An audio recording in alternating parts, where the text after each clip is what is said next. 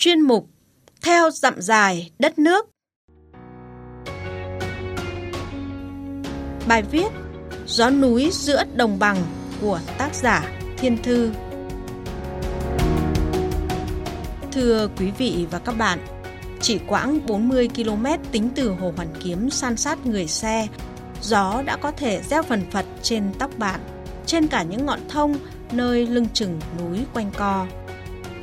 Thứ gió lành, thấm đẫm hương vị huyền sử dân tộc khi ta ngẩng đầu kính ngưỡng hình ảnh thánh gióng uy nghi trên lưng ngựa sắt, thanh thản về trời.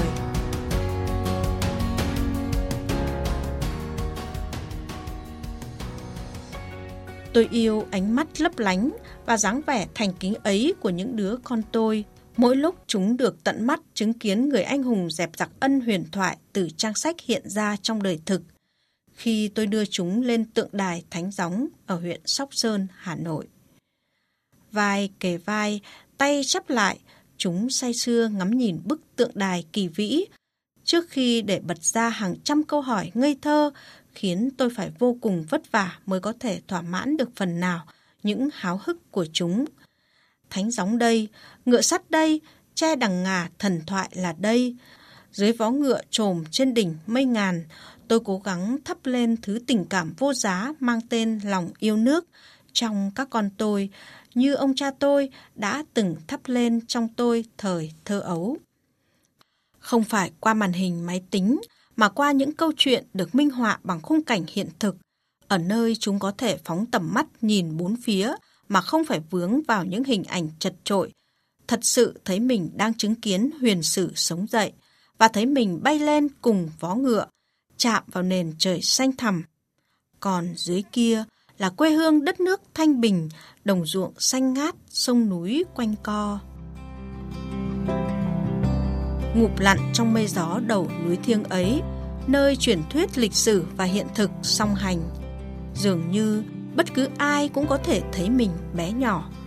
Bé nhỏ khi choáng ngợp bởi sự tái sinh trong nội tại của những ý niệm cao đẹp tưởng đã bị vùi lấp bởi tuổi tác cũng như những gánh nặng cuộc đời. Và bé nhỏ bởi khi duỗi chân chạy theo từng bước tung tăng của lũ trẻ quanh đỉnh núi, ta cũng trẻ lại – vô lo vô nghĩ, mở bật mọi giác quan, đón nhận một niềm phấn khích trong trèo. Thứ quà tặng vô giá mà không phải cứ tìm là có thể gặp.